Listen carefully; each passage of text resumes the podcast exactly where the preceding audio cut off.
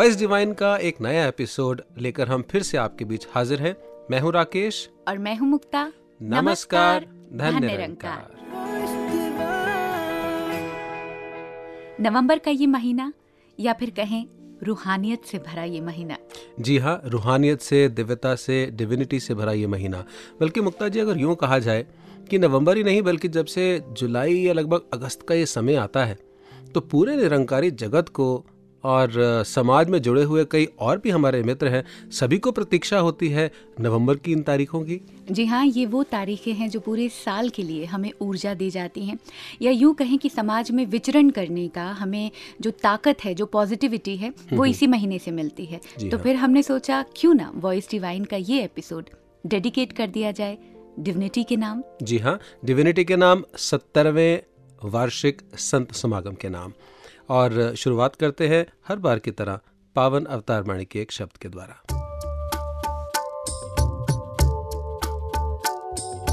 रूप रंग तेरे खो रे तेन लख परिणाम करा।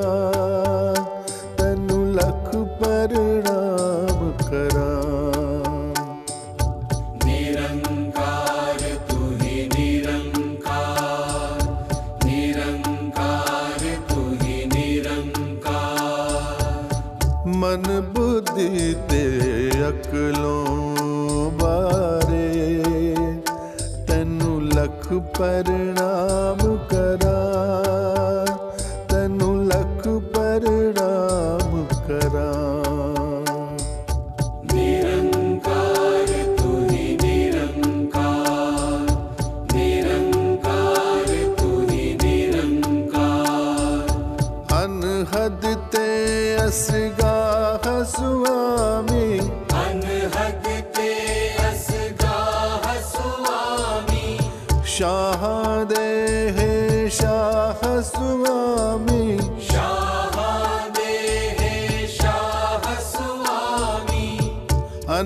आदित्य अस्गा स्वामी शाह दे शाह स्वामी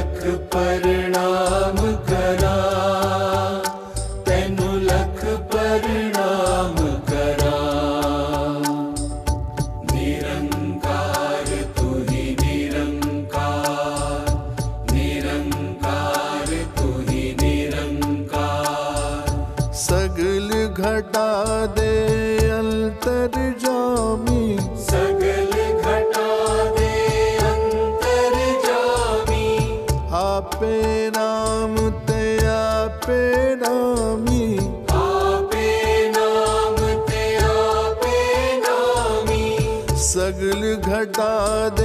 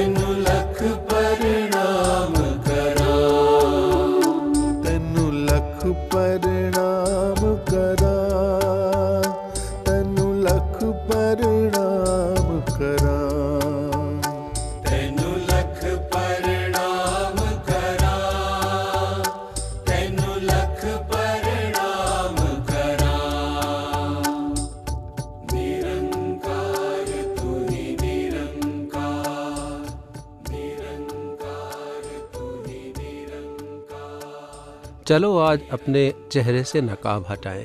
असली किरदार में कभी तो सामने आए। गिनाते रहे औरों के गुनाह ही अब तक। कभी खुद को भी तो आईने के सामने लाए। गिरने गिराने का बड़ा खेल खेला हमने। चलो गिरतों को थोड़ा दिल से उठाएँ। ईमान की बातें सिर्फ़ ज़ुबान तक ना रहें। कभी कभार हम खुद पर भी तो आजमाएँ। जलाते रहे नफरतों में खुद को अब तक। कहीं चलकर इन नफरतों को अब जलाएँ। क्या बात है?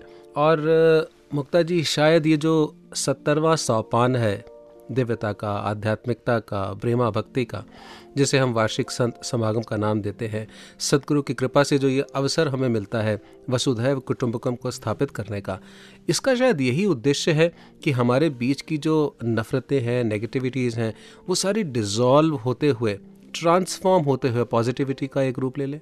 जी हाँ इसीलिए कहा जाता है कि सात संगत माँ की तरह है, या सात संगत एक आईने की तरह है, जो अपने भीतर का चेहरा हमें दिखा देती हैं, और हर एक के भीतर परमात्मा का निवास है, ये हम सब जानते हैं। क्या बात है। और भी शायद बहुत सारे पहलू हैं ऑब्जेक्टिव्स हैं इस वार्षिक संत समागम के, जिन्हें कई बार कहा भी जा सकता है, कई बार नहीं। पर कहने के लिए, साझा करने के लिए, हमारे साथ हर महीने की तरह, हर एपिसोड की तरह, इस बार भी एक विशेष पैनल है और पैनल पर हमारे साथ मौजूद है डॉक्टर एस के जुनेजा जी जो उप मुख्य संचालक एडिशनल फ़ील्ड संत निरंकारी सेवा दल में इस प्रकार से सेवाएँ निभा रहे हैं। और हालाँकि और भी सेवाएँ हैं चाहे वो स्कूल्स की है या प्रचार रूप में कैंटीन के रूप में भी हम आपको जानते हैं कि कैंटीन वाले जुनेजा जी आपका बहुत बहुत स्वागत है। धन्यवाद जी धन्यकार जी। और जुनेजा जी के साथ ही क्या कहें राकेश जी? हमारे तीसरे एंकर हमारे साथ and this is going to be a big surprise for all our listeners after a very very long time we have with us Vivek Mauji ji ये नाम मुझे लगता है हमारे वॉइस डिवाइन के लिसनर्स के लिए कोई अनजान नाम नहीं है। शुरुआती तौर वॉइस डिवाइन का पाँच साल तक। जी। अगर मैं गलत नहीं हूँ तो विवेक जी हमारे साथ एंकर ही रहे हैं। और अभी फ़िलहाल आपको सदगुरु ने प्रचार विभाग में सेवाएँ बख्शी हैं। मिशन में आपका योगदान हमसे अछूता नहीं है। बहुत बहुत स्वागत है आपका विवेक जी। आपका सभी श्रोताओं का सारी टीम का दिल से हृदय से थैंक यू धनंकार जी। इनसे हम इनके अनुभव ज़रूर साझा करेंगे लेकिन राकेश जी सबसे पहले ज़िक्र करते हैं दिव्यता का। जी। इस शब्द को अगर हम डिक्शनरी में देखें हम्म, हम्म, हम्म, तो इसका अर्थ मिल जाएगा लेकिन इसका एहसास नहीं हो पाएगा। हम्म, बिल्कुल। और अगर इस शब्द का एहसास करना है तो हमें इसे समागम के साथ जोड़ना होगा वहाँ की महसूसियत लेनी होगी तब हम जान पाएँगे कि कितनी रूहानियत है कितनी डिविनिटी है इस माहौल में।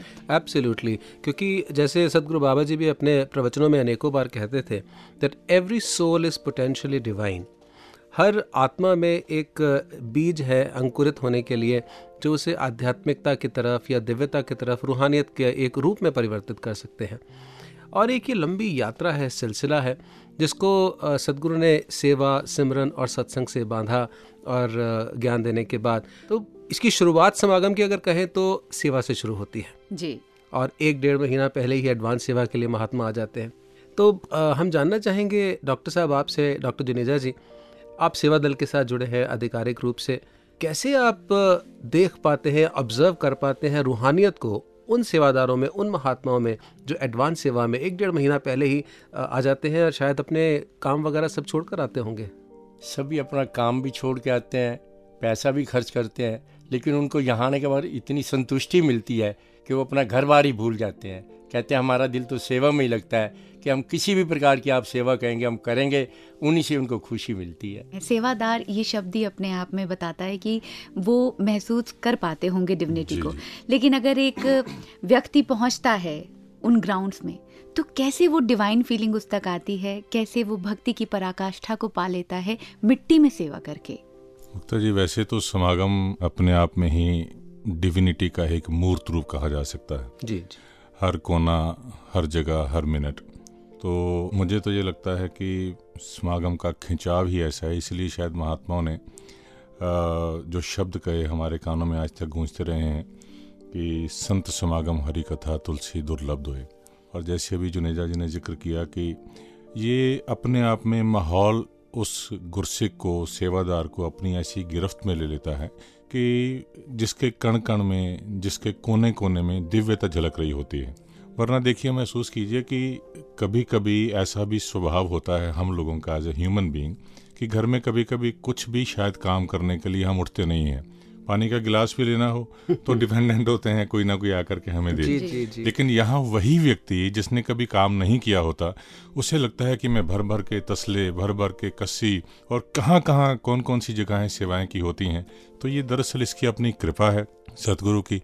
और ये दिव्यता का ही रूप है कि ये जो गुस्से के मन के अंदर आती है जिसके कारण वो यहाँ अपने आप में सेवा में हाजिर रखता है। तो जुनेजा जी, यहाँ कहने का भाव यही हो सकता है कि अगर आप समर्पित कर देते हैं अपने आप को तो ये समर्पण ही आपको रूहानियत का एहसास दे सकता है?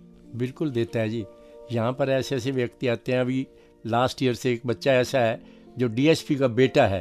लेकिन यहाँ पर आकर वो पानी ला ला कर बच्चों को पानी पियाता है लेकिन उसका घर जाने को दिल ही नहीं करता है। तो दिव्यता तो अपने आप ही मन में उसके जागी हुई है कि किसी तरीके से मैं भाग भाग के सेवा करूँ और वो हर बार यही कह देता है कि मैं समागम के बाद ही जाऊँगा। तो अब भी वो टीका हुआ है ग्राउंड में। क्या बात है। और ऐसे में जब एडवांस सेवा के लिए भी महात्मा आते हैं और एक महीना पूर्व दिल्ली और एनसीआर के महात्मा को भी सेवा का पूरे पूरे दिन का एक अवसर मिलता है सदगुरु के दर्शन करके जो एक आनंद का अनुभव होता है और उसके साथ जुड़ी हुई दिव्यता, उसके बारे में आप कुछ बताएँ। सतगुरु के साथ दिव्यता की जहाँ तक बात है जब सतगुरु के दर्शन होते हैं तो उनके हँसी की कोई अभी सीमा नहीं रहती कि जिससे वो इतना खुश होते हैं। कोई हाथ मिला रहा है कोई वैसे नमस्कार करके आँसू ही बहाए जा रहे हैं। किसी किसी का कुछ इतना दिल करता है कि फूट फूट के रो लें। हाँ। सतगुरु को देखते दर्शन करते ही लेकिन जब सतगुरु की आँखें उनकी ओर आ जाती हैं तो फूले से समाते ही नहीं है कि हमारे को क्या मिल गया है। जैसे मैंने पता नहीं लाखों जन्मों की प्यास बुझ गई हो और एक अंतर मन से कुछ नेगेटिविटी का समापन हो गया हो। हर टेंशन तनाव क्योंकि हम सब जानते हैं कि समाज में रहते हुए इतने तनाव होते हैं। तो विवेक जी को ऐसा लगता है कि सारे तनाव समाप्त हो गए? गुर दर्शन दा फल है वड्डा मनो पाक बनांदा है। कोई शक नहीं इसके अंदर। और बल्कि सतगुरु की एक झलक मिलते ही पता नहीं जैसे अंदर एक बिजली सी कौन जाती है। ऐसे लगता है जैसे पता नहीं मेरे अंदर की सारी की सारी ऊर्जा ये इस निरंकार दातार ने किस प्रकार से वैसे सच्चे पातशाह की बख्शिश से सेवा करते करते कोई नेगेटिविटी होती नहीं है। जी। लेकिन फिर भी अगर कहीं सांसारिक दुनियावी कोई ना कोई उथल पुथल कहीं मन के अंदर से चल रही होती है लेकिन सतगुरु के दर्शन करते ही ऐसे लगता है जैसे पता नहीं मुझे ज़िंदगी में कितनी बड़ी ऊर्जा मिल गई हो और वो सीधा इस निरंकार दातार के साथ जुड़ जाता है। ये महीना हमारे लिसनर्स तक जब तक ये एपिसोड जाएगा राकेश जी, जी, जी। हम समागम की उस दिव्यता का उन तीन दिनों का अनुभव भी हम कर लेंगे। लेकिन सेवा की भी जैसे पहले बात हो रही है। जुनीजा जी यहाँ जो साकार रूप में मौजूद हैं सेवा कर रहे हैं वो दर्शन कर पा रहे हैं दिव्यता का अनुभव कर पा रहे हैं। लेकिन बहुत सारे महापुरुष संत ऐसे भी हैं जो देश के कोने कोने में बैठे हैं विदेशों में बैठे हैं और नहीं आ पाए यहाँ पर। वो उस दिव्यता का अनुभव कैसे करें?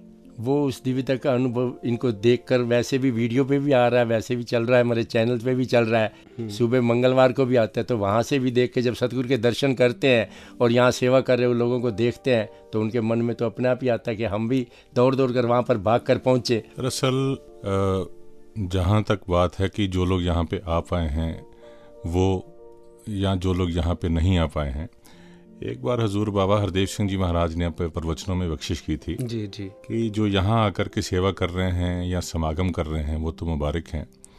लेकिन उन लोगों की सेवा उन लोगों का समर्पण भाव जिन्होंने अपने परिवार के बाकी लोगों को यहाँ दिल्ली भेजा है सेवा करने के लिए और वो पीछे उस रूप में बैठे हुए हैं घर में ही हैं। उनकी सेवा भी कम नहीं है उनकी सेवा भी कबूल है। क्या बात। जब सतगुरु ने स्वयं इतनी बख्शिश करके इतना आशीर्वाद वरदान दे दिया तो इससे बड़ी कोई बात रह नहीं जाती है। और दूसरी बात चूँकि हम जिस स्तर की बात कर रहे हैं डिविनिटी की तो वो ठीक है समागम में आकर के हमें बहुत ऊर्जा मिलती है। लेकिन ज्ञान दरअसल ज्ञान की बात करना ज्ञान को जीना ये एक अवस्था है। और वो अवस्था सच्चे पातशाह ने पता नहीं कितनी कितनी दूर लोग बैठे हुए हैं कितने कितनी दूरगामी क्षेत्रों में जिन्हें दिल्ली आने के लिए कितने कितने सालों तक का इंतज़ार करना पड़ता है। दूर जंगलों में।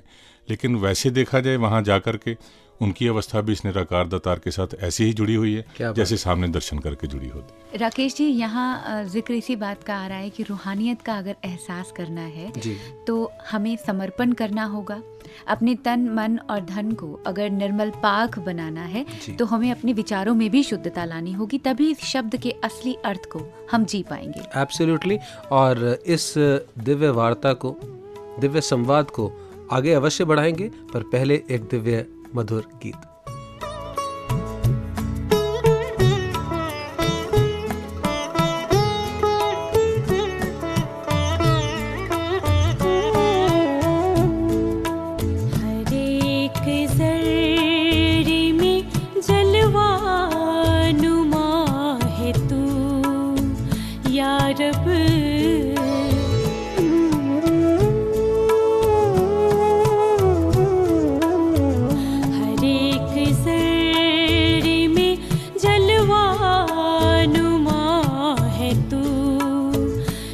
या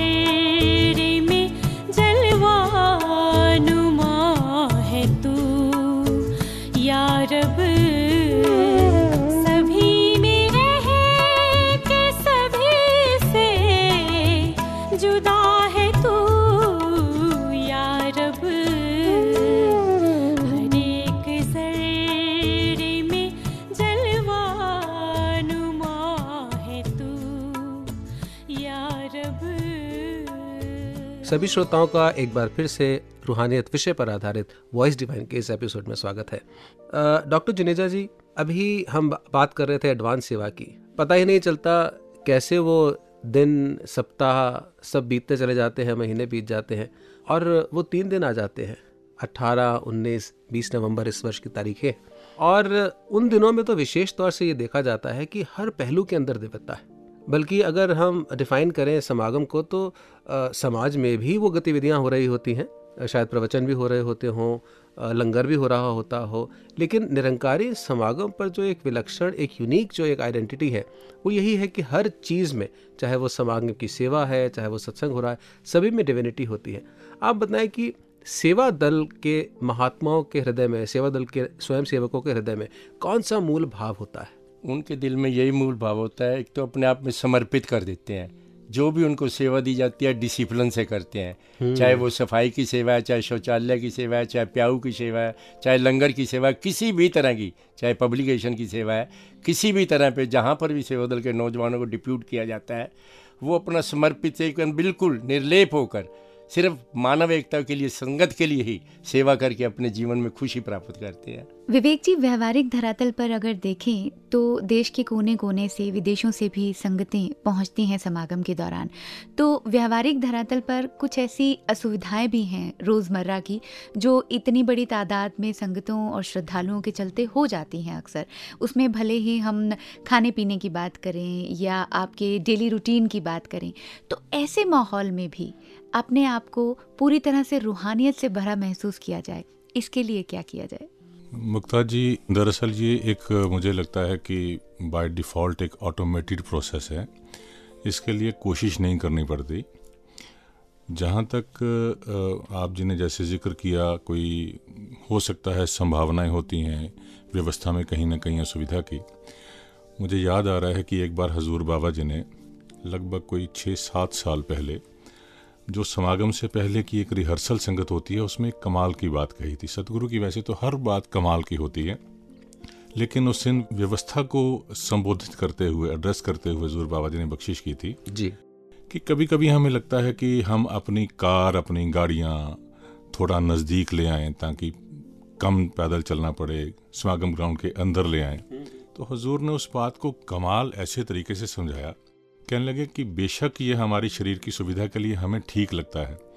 लेकिन अगर हम व्यवस्था के हिसाब से देखें या दुनियावी सिस्टम से भी देखें तो आजकल बड़ी बड़ी बिल्डिंग्स में लिफ्ट लगी हैं। लोग लिफ्ट की बजाय प्रेफर करते हैं कि हम सीढ़ियों से जाएँ ताकि सेहत ठीक रहे। अब ये दुनियावी तौर पर भले ही जैसी भी बात हो लेकिन अगर सतगुरु ने अपनी मुबारक ज़ुबान से ये शब्द कह दिया तो वरदान बन जाता है। क्या बात। तो हजूर ने कहा कि अगर दूर हम गाड़ी खड़ी करके भी पैदल वहाँ से चलते हुए आएँ तो इसे ऐसे ही महसूस करना चाहिए कि जैसे हम सैर नहीं कर सकते हैं फिर भी हमसे सैर हो रही है और हमारे घुटनों की दर्द ठीक हो जाएगी। तो मुझे ये लगता है कि ना भी होना हो तो सतगुरु के वरदान में इतनी ताकत है कि इसका वचन मान करके ये सारी बातें ठीक हो जाती हैं। तो हमारे लिए व्यवस्था इतनी ज़्यादा कहीं भक्ति के ऊपर इतनी इम्पोर्टेंट नहीं है जितने कि गुरु का आदेश मानना है। और सतगुरु ने हर पहलू को स्वयं आकर के जैसे थोड़ी देर पहले ज़िक्र हुआ कि सतगुरु ने मैदान के एक एक कोने को आकर के देखा एक एक जगह को आकर के देखते हैं कैसे गुरसिखों की सुविधा के लिए हर चीज़ मुहैया की जाती है कहीं कोई मुश्किल ना हो आने जाने में खान पान में। इसके बावजूद भी अगर कोई बात रह जाती है तो एक महात्मा ने कमाल की बात कही थी कहने लगे कि भक्ति वन टू वन है लेकिन इसका जो विस्तृत रूप है विस्तार जैसे समागम है जी। इसके लिए बड़ी व्यवस्था करनी पड़ती है। कहते व्यवस्था हो प्रबंध हो लेकिन प्रबंध और व्यवस्था ऐसा होना चाहिए जो हो तो सही लेकिन होते हुए नज़र ना आए। जैसे अलग अलग तरह के फूल हैं अब फूल अलग अलग बिखरे हुए पड़े हैं लेकिन उन फूलों को एक सूत्र में पिरोने के लिए धागा होता है धागा नज़र नहीं आता। लेकिन वो माला पिरोई होती है। इसी तरह प्रबंध हो रहा हो लेकिन प्रबंध नज़र नहीं आए मतलब ये कि भक्ति कहीं नज़र आए डिविनिटी नज़र आए प्रबंध होते हुए भी प्रबंध कहीं हमारी भक्ति या हमारी अवस्था पर भारी ना हो। हावी ना हो जाए। तो जब ये बात कहीं गुरसिक के मन में होती है तो उसको इन सारी की सारी चीज़ों का ध्यान नहीं होता। अब कभी कभी क्या है कि हम सत्संग सुन रहे हैं समागम का हिस्सा बने हुए हैं। दुनियावी तौर पर हमें भूख लगने का जो टाइम होता है लंच करने का टाइम है वो टाइम है। लेकिन गुरसिक इतना सुनते सुनते बेसुध हो जाता है उसे लगता है हाँ क्या बात है। अब वो उसके लिए बेशक टाइम पे चीज़ें हैं, मुहैया हैं, लेकिन उसे असुविधा नहीं लगती क्योंकि वह भक्ति के रस में इतना खोया हुआ है। तो दरअसल ये डिविनिटी जब अपना प्रभाव पूरी तरह से इंसान को अपने गिरफ्त में ले लेती है फिर सारी की सारी चीज़ों के मायने नहीं रह जाते। इसीलिए तो कहते हैं राकेश जी नवंबर महीने के ये जो तीन दिन हैं जी। वो समागम के नहीं दिव्यता के दिन हैं। क्या बात है बिल्कुल। और ये तो सत्तरवां सोपान है सत्तरवां कदम है निरंकारी मिशन का which has been emancipating humanity for the last over like nine decades और डॉक्टर जुनेजा जी दुनिया में विद्वान बनने के बहुत सारे मंच हैं तरीके हैं पढ़ाइयाँ हैं गुणवान बनने के लिए भी स्कूलों में बच्चों को डाल दिया जाता है। इंस्टीट्यूट्स हैं, ग्रूमिंग इंस्टीट्यूट्स हैं, पर्सनालिटी डेवलपमेंट कोर्सेज हैं। लेकिन शायद निर्माण बनने के लिए ये एक ही स्थान है। तो जैसे अभी विवेक जी ने कहा, गुरमत से ऊपर कभी भी व्यवस्था नहीं आ सकती है। आप व्यवस्था के साथ जुड़े हैं। कैसे उसे निर्माण बनने को स्थापित आप कर पाते हैं और अपने जो काडर हैं जो अपने वॉल्टियर्स हैं स्वयं सेवक हैं सेवादार हैं उनके अंदर ये भावना इंस्टिल कर पाते हैं? वॉल्टियर्स की जहाँ तक की बात है वो सिर्फ़ सतगुरु के आदेश को मानने की बात है। जी। यदि हम लोगों ने सतगुरु के आदेश को मान लिया है तो ज़रूरन बात है कि सेवादार भी हमारे आदेश को मानकर वैसे ही सेवा करेंगे जो आज सतगुरु चाह रहा है हमारे से हमने प्यार से सबसे काम करना है सतगुरु ने हमें सिखलाई दी है कि प्यार से ही काम करो प्यार से ही सब कुछ करना है और कोई बात नहीं है तो यही बात सेवादार मान के इस सतगुरु के प्यार के लिए ही जो उन्होंने हमें प्यार सिखाया है हम समाज में भी यही प्यार फैलाना चाहते हैं जो सतगुरु का आदेश है. So it- this this becomes the samagam becomes a microcosm of uh, divinity, love, and all other divine virtues. या ये कह दिया जाए कि ये इस प्यार के महासागर में तीन दिवसीय जो महासागर है यहाँ से कौन झोलियाँ भर के ले जाता है ये उस इंडिविजुअल पर ही डिपेंड करता है कि वो किस भावना से इस समागम तक पहुँचा है। क्योंकि अगर दुनियावी तौर पर देखें तो वही बुराड़ी रोड है वो सड़कें हैं अब जिसे निरंकारी चौक का नाम दे दिया गया है वहाँ से और ट्रैफ़िक भी निकल रहा होता है और कई बार हमने सुना भी रिकॉर्डिंग के वक्त वहाँ जब सेवा कर रहे होते हैं तो लोग कहते हैं कि बहुत लाइट्स लगी हुई हैं कोई मेला होगा लेकिन इसके बावजूद व्यवस्था में कभी सड़क पर हमने इस तरह की बात नहीं सुनी कि किसी को किसी तरह की कोई दिक्कत आ रही हो दुनियावी तौर पर जो यातायात वहाँ से गुजर रहा है। तो विवेक जी यहाँ प्रश्न ये उठ जाता है कि उस पंडाल में दो नंबर ग्राउंड में तो संगत चल ही रही है। जी, जी, लेकिन इसके अलावा टेंट भी हैं जहाँ महापुरुष रह रहे हैं रिहायशी टेंट हैं या फिर कहीं पब्लिकेशन की सेवा है कैंटीन्स हैं और बहुत सारे विभाग हैं। वहाँ पर सत्संग का कार्यक्रम नहीं चल रहा। जी जी। और वहाँ की खुशबू भी वहाँ की गतिविधियाँ भी सड़क तक जा रही हैं जहाँ एक आम आदमी निकल रहा है वो इस समागम का हिस्सा नहीं है। उस आदमी तक उस इंसान तक वो रूहानियत किस तरह पहुंचाई जाए? एक किसी शायर ने बात कही थी कि मेरी उनसे होती है कुछ ऐसी भी बातें। मेरी उनसे होती है कुछ ऐसी भी बातें। ना वो बोलते हैं ना मैं बोलता हूँ। क्या, क्या बात, बात है क्या बात कई ऐसी बातें हैं जो बिना बोले कम्युनिकेट हो जाती हैं। मुझे याद है आज से शायद कोई छः सात बरस पुरानी बात है। तो एक पॉलिटिशियन जो आज हमारे भारत सरकार में केंद्रीय मंत्री हैं वो अपनी बेटी के साथ आए। अब बड़ी उम्र के लोग आकर के प्रभावित हों ये बात तो समझ आती है। लेकिन यूथ यंगर जनरेशन उनकी बेटी ने डबल एमए किया हुआ था। और जब वॉइस डिवाइन के लिए या शायद स्टूडियो के लिए उनकी इंटरव्यू कंडक्ट कर रहे थे तो उनसे मैंने पूछा कि आपको क्या लगा? तो उनकी बेटी ने कहा कि पापा की बजाय मैं जवाब देती हूँ। तो उन्होंने जवाब दिया कहने लगे कि मुझे सबसे अच्छी बात इस सारे के सारे कार्यक्रम में लगी कि हम सारे ग्राउंड्स में गए। कोई किसी को नहीं कह रहा कि ये करो कोई किसी को कमांड नहीं दे रहा ये करो। कोई किसी से कमांड नहीं ले रहा ये कहो। सारा काम अपने आप अपने आप चला जा रहा है। ये देख करके मुझे ऐसे लगा कि ये रब्बी दरबार ही हो सकता है जहाँ सारा के सारे काम अपने आप चल रहे हों। अब हम कहीं उनको कहें या ना कहें इसकी व्यवस्था के अंदर भक्ति के इस ऊँचे भाव को देख करके ही वो इतना कमाल का इंप्रेशन लेकर के जा रहे हैं कि क्या बात है। ऐसे लगता ही नहीं कि ये भक्ति से कहीं कोई प्राणी दूर है। तो वहाँ के माहौल ने उन्हें इतना प्रभावित कर दिया। कहने लगे मैं हर साल आऊँगी और हर साल मैं कोशिश करूँगी कि यहाँ आकर के समय बिताऊं। तो अपने आप में कितना ये एक स्ट्रांग मैसेज बिल्कुल एब्सोल्युटली मैंने मुक्ता जी आप देख रहे हैं डेफिनेशन बनती चली जा रही है। डिविनिटी रूहानियत अपने आप परिभाषित हो रही है। ऐसा स्थान ऐसा एक व्यवस्था जहाँ सब कुछ अपने आप हो जी हाँ और विवेक जी ने जो बात कही हाँ। वो बेकल जी की उन पंक्तियों का ही मुझे लगता है व्याख्या थी। कि बिन कहे इंसान के गुण दोष रहते बोलते कर्म ही इंसान की है वास्तविकता खोलते क्या बात है जहाँ विवेक जी इस मूक संवाद की बिन बोले की बातें हैं गुरसिक एक दूसरे के साथ ना भी बोलते हुए आँखों आँखों में बात होती है। बिल्कुल बिल्कुल क्या बात है। और सदगुरु के साथ भी हमारा संवाद आँखों आँखों में होता है। गुरसिख नुजत गुरसिख मिलता है के सिर्फ़ मिलते ही हैं। बातचीत नहीं है सिर्फ़ देख रहे हैं बस उसी में आनंद उसी में एक खुशबू उसी में एक उत्साह होता है उत्साह भी दिव्य होता है। जी जी। इसके अलावा शब्दों का भी प्रयोग होता है। आप प्रचार विभाग से जुड़े हैं। और तीन दिन समागम के उस दिव्यता को भी हम देखते हैं जहाँ देश विदेश से आकर के अनेक भाषाओं का सहारा लेते हुए अनेक विधाओं में चाहे वो कविता हो गीत हो विचार रूप हो इन सभी के माध्यम से संदेश कहा जाता है। तो कैसे उनकी दिव्यता को हम अ, समझ पाएँ देख पाएँ या उसमें एक ऐसा दर्शन होता है उसका आप अ, हमें अनुभव बताएँ। राकेश जी विवेक चौक जी की गज़ल का एक शेर है अकल की हद में जो महदूद हो वो दिल नहीं होता। हम्म। अगर हो भी तो वो दिल इश्क के काबिल, काबिल नहीं नहीं होता। होता। तो जहाँ हमारी अकल है हमारी इंटेलेक्ट है बेशक कितनी भी लेकिन अवतार बाणी में शहनशाह बाबा अवतार सिंह जी ने फरमाया है लख सियाणा होवे गुरसिख पर आपे नु मूड मोड़ गिने।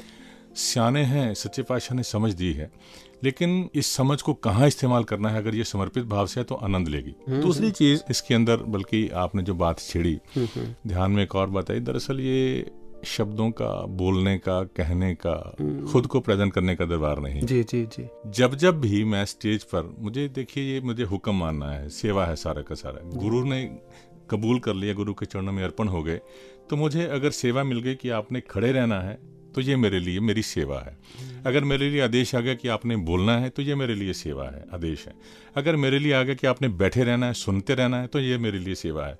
मेरी ख्वाहिश नहीं होनी चाहिए चाहे वो बोलने की ही क्यों ना हो चाहे वो कोई ना कोई व्यवस्था के रूप में क्यों ना हो। बाबा जी ने एक बार अपने प्रवचन में कहा था कि सेवा मांगना भी गुस्से का अधिकार नहीं है। बस प्रेजेंट हो जाए सेवा मिल जाए तब ठीक है। उसे खड़े रहने के लिए इंतज़ार करने के लिए कहा जाए तब ठीक है। जो बात मैं कहने जा रहा था कि कभी कभी ऐसा होता है कि मेरे मन में एक फीलिंग आई कि समागम में या कहीं किसी बड़ी संगत में मेरा बेटा बहुत अच्छा बोलता है मेरे परिवार का कोई सदस्य बड़ा अच्छा बोलता है। मैंने एक बार दो बार चार बार ख्वाहिश की कि उसको समय मिल जाए या मेरे को समय मिल जाए। अब मेरी इंटेलेक्ट मेरी सोच ये कहती है कि वो बड़ा अच्छा बोलता है बड़ा अच्छा कलाकार है। भक्ति ने जो हमें सिखाया है कि जो बात इसने कहनी है, वही बात तो खड़ा हुआ महात्मा कह रहा है। हम्म। वो जो नौजवान है जब मैं उसके अंदर भी अपने बेटे को या अपने परिवार के मेंबर को देखना शुरू कर दूँगा क्या बात है। तो तब मुझे लगेगा कि हाँ सचमुच मैं मैं इस परिवार का हिस्सा हूँ। मुझे उसमें अगर बेटा नज़र नहीं आ रहा और मुझे अपने उस खून वाले रिश्ते के बेटे के अंदर मुझे उसमें बेटा नज़र आ रहा है कि वो क्यों नहीं बोल पा रहा इसका मतलब कहीं ना कहीं मेरे अंदर गुंजाइश बाकी है। तो मुझे उस अवस्था तक पहुँचना होगा कि वसुधैव कुटुंबकम वाली भावना मेरे जीवन में भी आए। तो फिर सारी की सारी बातें लैंग्वेज से शब्दों से फिर की भावना के साथ ही बात जुड़ जाती है। जी हाँ और फिर वही जो माहौल है वही जो सोच है हमें दिव्यता का अनुभव करवा देती है। तो देख रहे हैं कितने आयाम है देवता के। जी। समागम introduces us Radha gives us an opportunity to kind of be in divinity and live in divinity. और राकेश जी वही बात है जैसे हमने शुरुआत में कहा था कि डिक्शन अगर आप इसका मीनिंग देखने जाएँ डिक्शनरी में तो फिर आप वो महसूसियत नहीं ले पाएँगे वो आनंद नहीं ले पाएँगे जो इन बातों के विस्तार के साथ जो इस दिव्यता की परिभाषा के साथ हम ले पा रहे हैं। एब्सोल्युटली शब्दों से परे है भावों से परे है केवल अनुभव का विषय है। इसीलिए हम सभी से आग्रह भी करेंगे कि फटाफट अपनी टिकट्स करवाएँ और समागम पर पहुँचे। जी हाँ और इस दिव्यता के महासागर में गोता ज़रूर लगाएँ। जुनीजा जी, अब आपसे ही सवाल करते हैं कि बहुत लंबी कतारें होती हैं नमस्कार की। घंटों घंटे लग जाते हैं, लेकिन एक उम्मीद होती है कि सदगुरु के नज़दीक पहुँचेंगे, नमस्कार करने का मौका मिलेगा। उन्हीं पंक्तियों को व्यवस्थित करने के लिए सेवादार आठ आठ घंटे खड़े रहते हैं। वो जो जज्बा है, वो जज्बा किस तरह से रूहानियत की तरफ़ लीड हो जाता है? जो सेवादार होते हैं, जो आप कह रहे हैं भाई आठ आठ घंटे खड़े होते हैं, वो तो सतगुरु का आदेश ही है। उन्होंने तो आदेश की पालना करनी है। चाहे उनको पानी भी नहीं पिलाया जाए, तब भी वो खड़े रहेंगे। लेकिन उन्होंने सात संगत को प्यार से अंदर ले कर सतगुरु के दर्शन करवाने हैं नज़दीक से जाके ताकि वो दर्शन कर सकें। उनको अपनी कोई इच्छा नहीं होती है कि हम कुछ खाएँ, पिएँ, कुछ नहीं है। लेकिन उन्होंने सतगुरु के आदेश की पालना करनी है और जीवन में हर प्रकार का आनंद प्राप्त करना है। तो आप सेवा की जहाँ बात कर रहे हैं, हमेशा से ही सदगुरु बाबा हरदेव सिंह जी महाराज और आज सदगुरु माता सविंदर हरदेव जी महाराज इस विषय पर हमारा ध्यान अवश्य केंद्रित करते थे कि सेवा दल के एक एक सदस्य का सत्संग के साथ जुड़ा होना बहुत आवश्यक है। ये बात ठीक है कि मैं सेवा करता हूँ और उसमें आनंद आता है मैं हुक्म मान रहा हूँ लेकिन उसी हुक्म के अंदर सत्संग भी प्राथमिक है।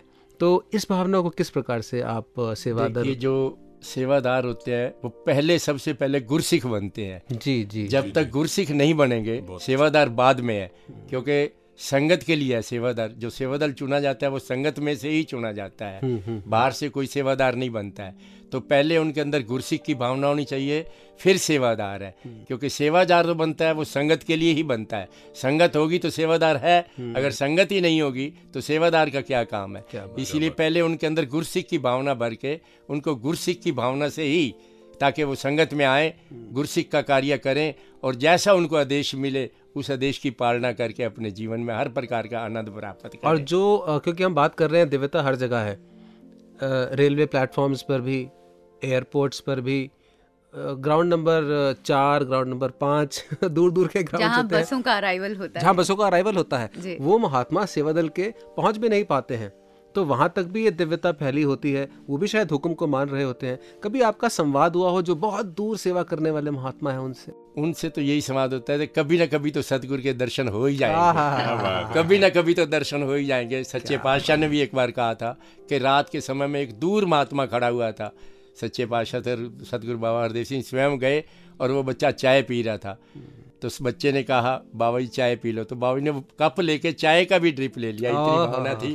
तो उस बच्चे के मन में इतनी खुशी आई कि ज़िंदगी में कोई चीज़ मिल ही नहीं सकती। यहाँ राकेश जी ये जो बात आ रही है कि दर्शनों की एक ललक है एक प्यास है। एयरपोर्ट पे जाके देखे समागम के दिनों में कुछ एक हफ़्ता पहले ही रात के तीन तीन चार चार बजे जो इंटरनेशनल फ़्लाइट लैंड करती है जी जी। वहाँ तक तो नहीं सदगुरु पहुँचे थे उन दिनों में भी। लेकिन उसके बावजूद आठ आठ नौ नौ दिन वहाँ महात्मा सेवा कर रहे होते हैं। और जब विदेशों से कोई महापुरुष उतरता है उनकी फ़्लाइट लैंड करती है भले ही न जानते हो लेकिन वेलकम ऐसे किया जाता है पता नहीं सालों का बिछड़ा कोई महापुरुष और जो विदेश से आ रहा होता है वो उस सेवादार को देख करके उतना ही प्रसन्न होता है जितना सदगुरु को देख कर जी यही। उसके लिए उसका पहला इंट्रोडक्शन वो कहता है मेरे को सदगुरु के दर्शन हो रहे हैं। जी हाँ। ये डिविनिटी है। और और यही रूहानियत कई बार हमने भी अनुभव किया एयरपोर्ट पे रिकॉर्डिंग करके जाने का वहाँ सेवा करने का मौका मिला और वहाँ देखा कि एक अश्रु धारा बहती है। हम्म। अनजान है। सेवा दल की वर्दी में एक सेवादार खड़ा है वेलकम करने के लिए एक महापुरुष का जो। यूएसए से आ रहा है। वो महापुरुष उतरता है सेवादार को देखता है और दोनों की आँखों से आँसू बहते देखे। तो ये जो रूहानियत है ये जो उसके बाद जो आँखों से आँसू के रूप में बाहर निकलती है वैराग्य का रूप बन जाता ये है। ये आनंद है। दरअसल वो असीम आनंद है जिसका अनुभव वो दो महापुरुष ही कर सकते हैं जो एक दूसरे को देख कर ये महसूस करते हैं। और वहाँ उनको ऐसा नहीं लगता कि मुझे साकार रूप में सदगुरु यहाँ चाहिए। क्या बात वो सदगुरु के दर्शन करते हैं और यही एहसास जो है वो उन्हें रूहानियत की पराकाष्ठा तक ले जाता है। एब्सोल्युटली एब्सोल्युटली और अब श्रोताओं समय आ चुका है आपकी राय सेक्शन में अंतिम जो मैसेज है टेक अवे मैसेज है वो अपने पैनलिस्ट से लेने का। विवेक जी। एक्चुअली राकेश जी मुक्ता जी मुझे तो ये लगता है कि जो ज़िंदगी इस निरंकार दातार ने दी है बड़ी कृपा की अपने चरणों में जगह दी सतगुरु ने। और उसके बाद हमारी सारी की सारी ज़िंदगी हर रोज़ कुछ ना कुछ कुछ ना कुछ सीख मिल रही है। मैं एक चीज़ चलते चलते जाते जाते इजाज़त लेने से पहले ऐड करूँगा। अभी जो ज़िक्र हो रहा था कि समागम की जो एक दिव्यता है माहौल है हजूर बाबा जी का अगर वो कोट जो सच्चे पातशाह ने कहा था अगर वो ना यहाँ मेंशन करें तो मुझे लगता है कि बात अधूरी रह जाएगी। जी जी। हजूर ने कहा था कहने लगे कई बार क्या होता है आपको ध्यान होगा शायद जब गुरु वंदना के वक्त में आज से कोई दस बारह बरस पहले की बात है जब सच्चे पातशाह के मुकुट पहनाया जा रहा था उनके चरणों में अर्पित किया जा रहा था तो हजूर बाबा जी ने ये बख्शिश की थी कि मेरा जो सर के ताज हैं वो ये नहीं है मेरे सर की ताज सात संगत है। और उस वक्त जो हजूर ने कहा था कि सत्संग के बाद भी समागम के संपन्न होने के बाद भी कई दिनों तक हफ्तों तक इस रास्ते पर जब जाना आना होता था तो यहाँ के लगे हुए टेंट रिमेन्स जो थे वो भी अपने आप में एक समागम की ऐसी कमाल की फीलिंग दे जाते थे कि ऐसे लगता था जैसे समागम अभी तक चल रहा है। तो हजूर के अपने शब्दों में जब ये चीज़ आती है तो लगता है यहाँ सरोवर पर जब सच्चे पातशाह ने बख्शिश की म्यूज़ियम में सरोवर के बारे में कुछ बताने की ज़रूरत पड़ी। तो हजूर बाबा जी ने फरमाया कहने लगे कि यहाँ सरोवर के जल में विशेषता नहीं है। विशेषता इस स्थान में है क्योंकि इस स्थान पर बड़े बड़े ऋषि महर्षि बड़े बड़े संतों महात्माओं ने यहाँ कितने बरसों बरसों रह करके तप किया। तप किया है त्याग किया है। उस त्याग की महक और त्याग के कारण ही है कि यहाँ आकर के जो महात्मा आता है वो यहाँ से आनंदित होकर के जाता है। चलते चलते अब बॉटम लाइन जी जी। समाप्त करते करते कि हम बहुत सी चीज़ों में जुड़े हुए हैं व्यवस्था में जुड़े हैं प्रबंध में जुड़े हैं सेवा के विभिन्न रूपों में जुड़े हुए हैं। लेकिन अगर एक बात हमेशा ध्यान रखेंगे हजूर बाबा जी ने अपने शब्दों में कहा था और वो किसी मीटिंग में सच्चे पातशाह ने बख्शिश कही थी and that is really an eye opener for all of us All of us, जो जो भी जहाँ जहाँ भी हैं। वो सच्चे पातशाह ने फरमाया था कि you will be surprise to see the result when you stop worrying about who gets the credit तो अपने आप में जब हम दूसरे को पहल देना शुरू करते हैं absolutely. अपने आप को हटा करके गुरसिख आप गवाए ना कि आप गिनवाए। बहुत खूब। और अ, सदगुरु माता जी ने भी यही संदेश दिया work for a cause rather work for the cause and not for applause आपके द्वारा अंतिम संदेश जुनेजा जी। अब साथ संगत के लिए हमारा तो अंतिम संदेश तो यही है कि जैसे सतगुरु का जो भी आदेश आए उसको मान के ही अपने जीवन में सफलता मिल सकती है नहीं तो कोई सफलता नहीं मिल सकती है। क्या बात है? जब हम गुरसिखों को मिलकर अपने प्यार को देंगे और उनसे प्यार लेंगे तो यही हमारे सतगुरु का आदेश है और इसी को ही हमने पालना करना है। आज के समय में प्यार देना है और प्यार लेना है। गिव एंड टेक पॉलिसी है जब तक प्यार देंगे नहीं तो ले भी नहीं सकते। तो हमने अपनी ज़िम्मेदारी को संभालते हुए जो सेवा हमें मिली है उसको सेवा समझते हुए समर्पित करके ही अपने जीवन को ऊँचा उठाना है। जी हाँ आदान प्रदान यहाँ भी है लेकिन ये गिव एंड टेक केवल और केवल प्रेम का है लव का है। बहुत बहुत धन्यवाद हमसे बात करने के लिए डॉक्टर जुनेजा जी आपका भी और विवेक जी आपका भी। इतनी जानकारी के बावजूद मैं कहूँगी वो जो डिविनिटी यहाँ स्टूडियो में तो बनी रहती है। जी जी। राकेश जी वॉइस डिवाइन का स्टूडियो है वॉइस डिवाइन का है और विवेक जी को देखकर मुझे ध्यान भी आ गया कि जब इस तरह का एक शुरू किया गया प्रयास तो सदगुरु ने वॉइस डिवाइन ही नाम दिया इसे। हम्म, ये डिविनिटी भी सदगुरु की बख्शी हुई। जी हाँ ये ये नाम सदगुरु बाबा हरदेव सिंह जी महाराज का ही दिया हुआ है। वॉइस डिवाइन जब उन्होंने कहा तो हमने कहा कि डिवाइन करने की कोशिश करते हैं।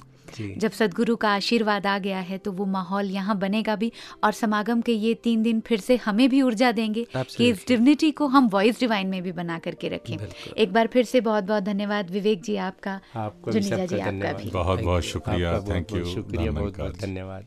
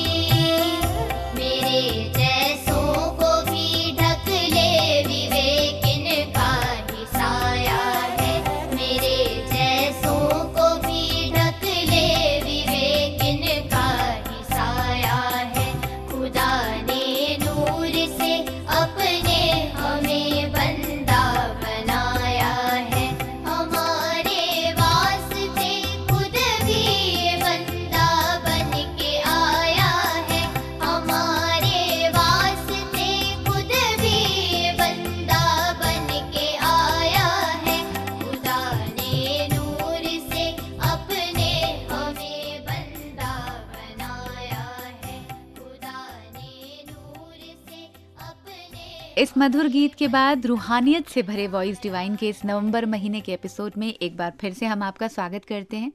राकेश जी ज़िक्र हो रहा था सत्तरवें सोपान का। और कहते हैं किसी भी विशाल वृक्ष की संपन्नता इस बात पर निर्भर करती है कि उसकी जड़ कितनी मज़बूत है। तो निरंकारी मिशन की जड़ की जब हम बात करते हैं तो आज पांचवी पातशाही जो है विश्व तक फैला रही है निरंकारी मिशन को। वो इसी बात पर निर्भर था कि हमारी जड़ मज़बूत मज़बूत हो। और मुक्ता जी जहाँ जड़ की बात कर रहे हैं सन उन्नीस सौ उनतीस में मिशन प्रारंभ हुआ। सन 1948 में ये पहला वार्षिक समागम हुआ जो बाबा सज्जन सिंह जी के भोग की संगत का ही एक रूप बना और पूरे देश से विदेश से महात्मा आए। और उसी को शहनशाह बाबा अवतार सिंह जी महाराज ने पहला समागम कह दिया क्योंकि उन्हें लगा कि देखिए आप जहाँ आप जड़ की बात कर रहे हैं उद्देश्य दिव्य था उद्देश्य में ही रूहानियत थी। उन्नीस सौ उनतीस में भी इस उद्देश्य से मिशन स्थापित नहीं किया गया कि कोई एक ऑर्गेनाइजेशन बनाई जाए या कोई एक स्ट्रक्चर हो और कुछ और उद्देश्य हो सिर्फ़ एक ही उद्देश्य था दिव्यता। रूहानियत प्रेम कि हर जगह तक कोने कोने तक विश्व के ये जो प्रभु का ज्ञान है, ब्रह्मानुभूति का एक आनंद है, सहजता का भाव है, जीवन को प्रेम से जीने का जो भाव है, ये फैलता चला जाए। और चूँकि दिव्यता थी, चूँकि रूहानियत थी उस जड़ के अंदर, उस रूट्स के अंदर तो वो अपने आप आज इतना बड़ा वृक्ष का रूप इतने बड़े विशाल संत समागमों का रूप बन चला है जिसे शब्दों में बयां करना कठिन बड़ा मुश्किल है और निष्काम कर्म से जब भी कोई कर्म शुरू किया जाता है जी, जी। तो वो प्रफुल्लित होता ही चला जाता है इसका प्रमाण हम निरंकारी मिशन के रूप में देखते हैं जी, जी। और बखूबी उदाहरण इसका हम देखते हैं सदगुरु बाबा गुरबचन सिंह जी महाराज की बात करें या शहशाह बाबा अवतार सिंह जी महाराज की बात करें प्रत्येक सदगुरु अपने समय में ऐसे संदेश हमें दे करके गए जिन्होंने वक्त वक्त पर जीवन की हर घटना में हमारा मार्गदर्शन किया है। तो कोशिश हमारी यही है कि वो दिव्य संदेश हम आप तक पहुंचाते भी रहें। तो वक्त हो चला है शहंशाह का।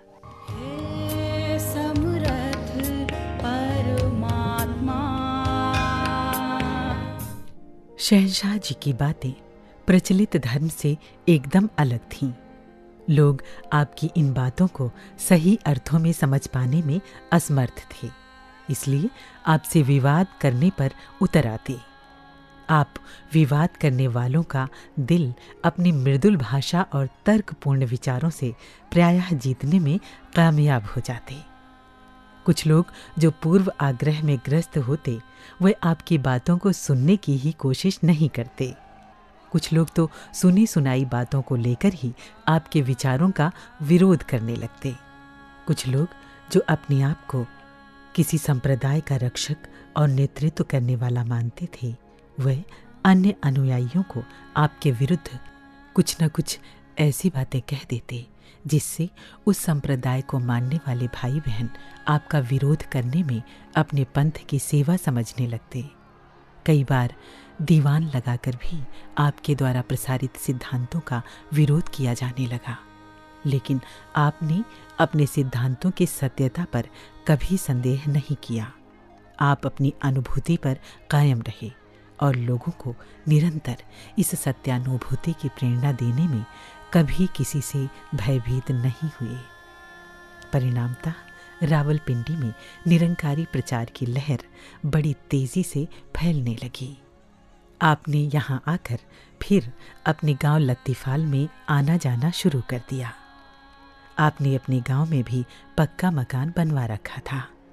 आपके मन में अपने जन्म स्थान के प्रति आस्था और सत्कार की भावना थी। आप अपने गाँव के मित्रों, बंधुओं को जहाँ ज्ञान द्वारा आनंदमय करना चाहते थे, वहाँ उनकी मौन रूप से सहायता करके उनका लोक सुखी बनाना चाहते थे। आप अपने साथ बाबा बूटा सिंह जी को भी कभी कभी वहाँ ले जाया करते थे। ताकि वहाँ के लोग भी उनकी आशीर्वादें प्राप्त कर सकें। आपको अपने गाँव लत्तीफाल पहुँचने के लिए ढुडियाल स्टेशन पर उतरना पड़ता था। वहाँ भी आपके प्रचार को लेकर काफ़ी गर्मा गर्मी होने लगी थी।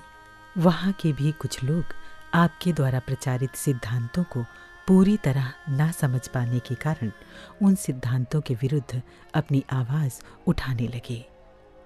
लोगों को बड़ी हैरानी परेशानी होती कि कल तक मजदूरी पर पलने वाला अनपढ़ इंसान अकस्मात ब्रह्मज्ञान की चर्चा कैसे करने लगा है। कारोबारी इंसान जब ये कहे कि मुझे बाबा बूटा सिंह जी की कृपा से सत्य ज्ञान की प्राप्ति हो गई, मैंने तीन काल अंग संग रहने वाले निरंकार की जानकारी प्राप्त कर ली है तो लोग समझ नहीं पाते कि ये कैसे संभव हो सकता है। उन्हें बरसों बरस हो गए हैं, पाठ पूजा करते, परंतु उन्हें कुछ उपलब्ध नहीं हुआ है।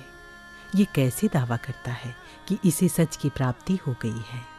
जबकि आज भी ये हमारी तरह का ही गृहस्थी जीवन व्यतीत कर रहा है। जिन लोगों की ये मान्यता थी कि गुरु का अब तक अवतरण हो ही नहीं सकता, उन लोगों को, उन लोगों को ये गुरु कृपा और सत्य ज्ञान की प्राप्ति की बातें किसी धर्म विशेष के विरुद्ध प्रतीत होने लगती। वे इसी कारण आपका विरोध करने को अपने संप्रदाय की सेवा करना समझने लगते। आप जब गर्मियों में कोहमरी पहाड़ पर कुछ दिन गुजारने जाते तो वहाँ भी आपसे वाद विवाद करने वाले पहुँच ही जाते। वहाँ एक सज्जन स्वरूप सिंह जी, जो पाकिस्तान बनने के पश्चात शिमला आकर बस गए थे कई बार आपसे वाद विवाद करने आई लेकिन बाद में आपके ऐसे श्रद्धालु बन गए कि शिमला की निरंकारी ब्रांच के मुखी पद पर आसीन होकर वो आजीवन निरंकारी प्रचार में लगे रहे।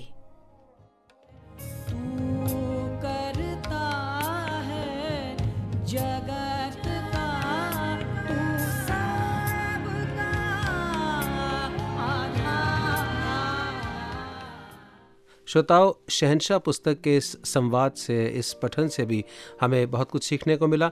और गुरसिक तो वही है मुक्ता जी जो हमेशा सीखता रहे।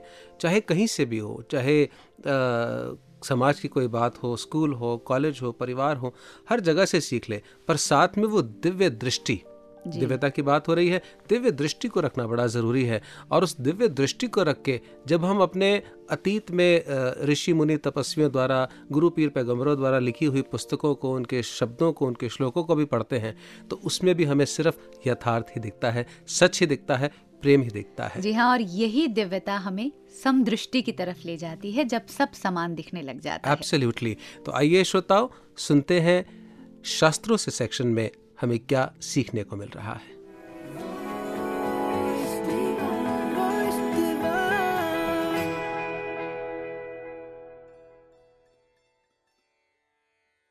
चञ्चलं हि मनः कृष्ण, प्रमाथि बलवद्दृढं तस्यां निग्रहं मन्ये वायोरिव दुष्करम।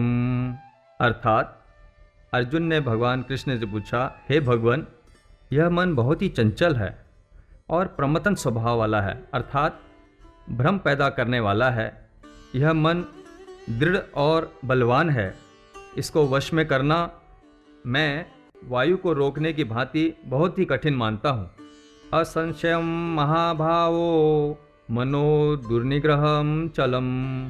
अभ्यासेन तो कौंतेय वैरागेन च गृह्यते अर्थात भगवान बोले, हे अर्जुन, निसंदेह, यह मन चंचल और कठिनता से वश में होने वाला है।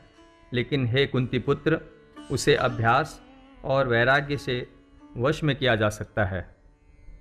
हमारा संपूर्ण जीवन ही मन से संचालित होता है। सदगुरु बाबा जी ने भी अपने विचारों में फरमाया था, ये जीव, ये क्या बोलेगी? ये तो एक मांस का टुकड़ा है।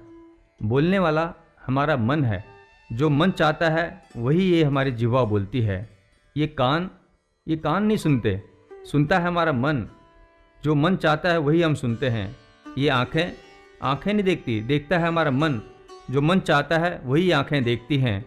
ये हाथ, वही काम करते हैं जो मन चाहता है।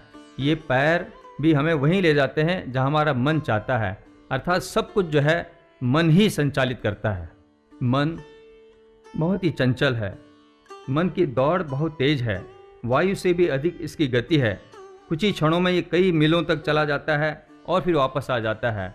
इसे वश में करने के लिए भगवान श्री कृष्ण जी ने अभ्यास और वैराग्य ये दो उपाय बताए हैं। मन बेचे सदगुरु के पास, तिस सेवक के कारज रास मन को गुरु चरणों से जोड़ने पर और सत्संग में लगाने से ही मन जो है काबू में आता है। सदगुरु बाबा जी ने उदाहरण भी दिया था कि कबीर जी के पास में कोई आया और कहने लगा कि मैं रोज़ रोज़ सत्संग में क्यों आऊँ? वही तो बातें हमेशा कही जाती हैं। इस पर कबीर जी ने ज़मीन पर गड़ी हुई एक कील पर हथौड़ा मारा। दूसरी बार भी जब उन्होंने पूछा कि मैं क्यों आऊँ तो फिर उन्होंने हथौड़ी से उस कील पर मारा। तो दो तीन बार पूछने के बाद में वो व्यक्ति कहने लगा कि आप मेरे प्रश्न का उत्तर नहीं दे रहे हो। तो कबीर जी कहने लगे, मैं तुम्हारे प्रश्न का ही उत्तर दे रहा हूँ। जब मैं कील पर हथौड़ा मारता हूँ तो कील जो है वो ज़मीन पर मजबूती से गड़ी रहती है। इसी तरह से जब सत्संग में आप आते हो तो शब्द रूपी वार किए जाते हैं ताकि मन जो है इस प्रभु पर जो है टिका रहे और दाएँ बाएँ ना हो। जैसे कहा भी गया है कि करत करत अभ्यास के जड़मत हो तो सुजान। रसरी आवत जात है, सिल पर पड़त निशान। वैराग्य अर्थात आसक्ति रहित कर्म। वैराग्य का मतलब विरक्ति नहीं है, न आसक्ति न आसक्ति, न विरक्ति अनासक्ति भाव से जीवन जीना डिटैच अटैचमेंट क्योंकि बाबा जी ने कहा, जितनी गहरी आसक्ति, उतना गहरा दुख। तो आसक्ति रहित जो है, जीवन जीना है। और इसी तरह से वैराग्य और अभ्यास के ज़रिए हम मन पर काबू पा सकते हैं।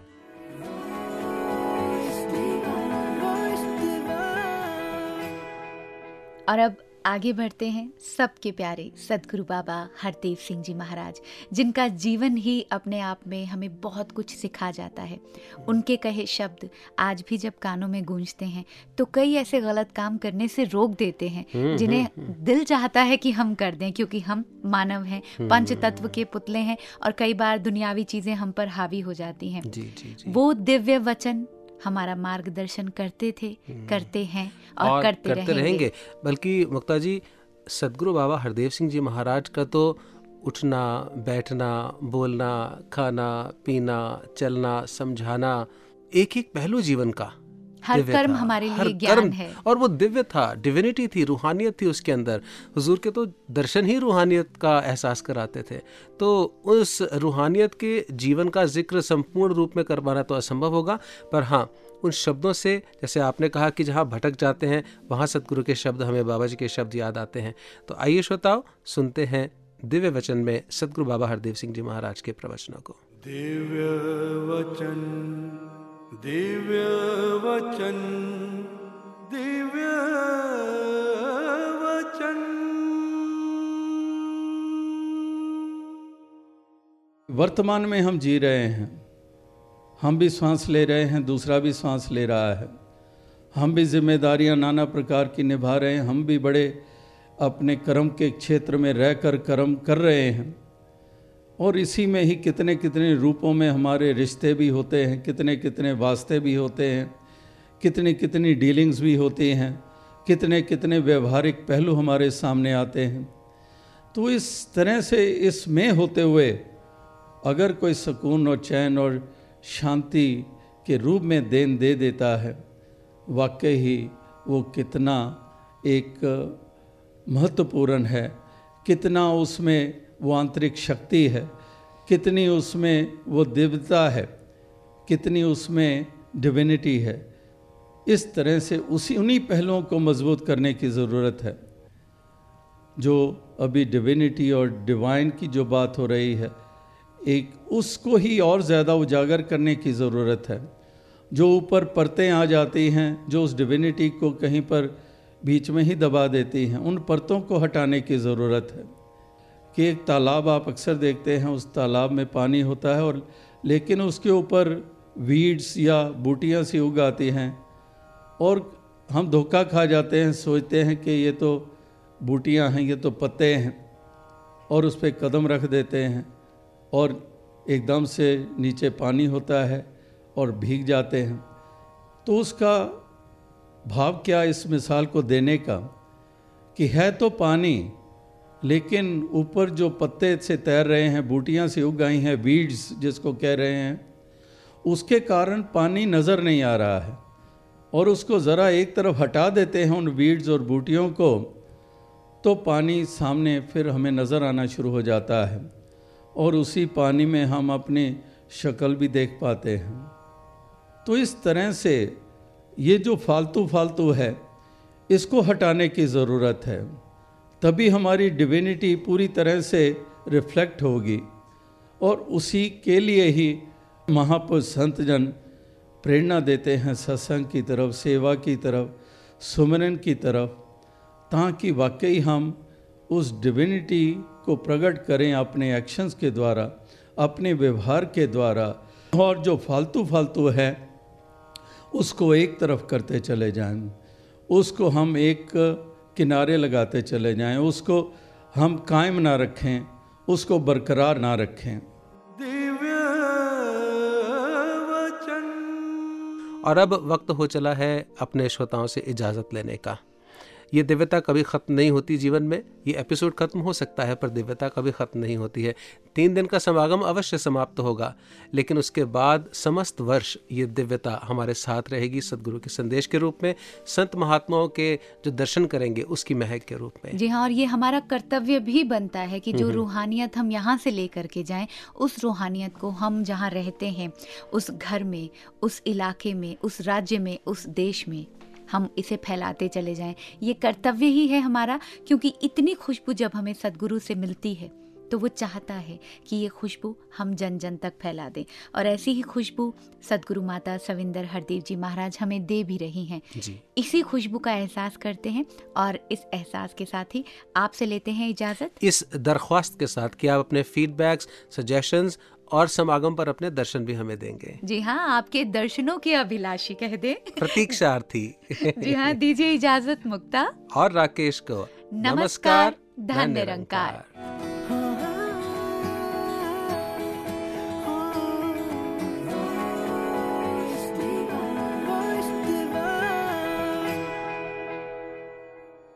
हम टेक्नोलॉजी में भी देखते हैं कि एक कैमरा होता है। और उसमें डिफरेंट डिफरेंट फ़िल्टर इफ़ेक्ट्स आ गए हैं आजकल।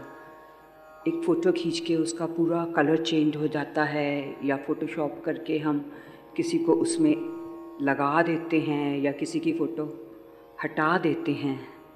साथ संगत जी, ये टेक्नोलॉजी इंसान की ही बनाई हुई है, पर आजकल ये फ़िल्टर इफ़ेक्ट्स इंसान के दिमागों में भी आ गए हैं। वो अलग अलग लोगों के लिए अलग अलग फ़िल्टर इफ़ेक्ट्स यूज़ करना शुरू कर देते हैं। अगर कोई ठीक उनको लगता है तो उसके लिए वो फ़िल्टर यूज़ हो जाता है, जो उनके मतलब का है। उसकी हर बात अगर ठीक है तो उसकी हर बात ठीक है, चाहे वो गलत भी हो। और अगर कोई नहीं ठीक तो उसके लिए दूसरा फ़िल्टर होता है और उसकी ठीक बात भी गलत लगनी शुरू हो जाती है साथ संगत जी। पर जब ज्ञान ले लेते हैं, इस निरंकार से जुड़ जाते हैं तो साथ संगत जी, ये फ़िल्टर इफ़ेक्ट हट जाता है और सिर्फ़ एक ही नज़रिया रह जाता है। हर एक में इस निरंकार प्रभु का दीदार होता है। साथ संगत जी, उस्तत निंदा, दो त्यागो, खोजो पद निर्वाणा वाली भावना आ जाती है।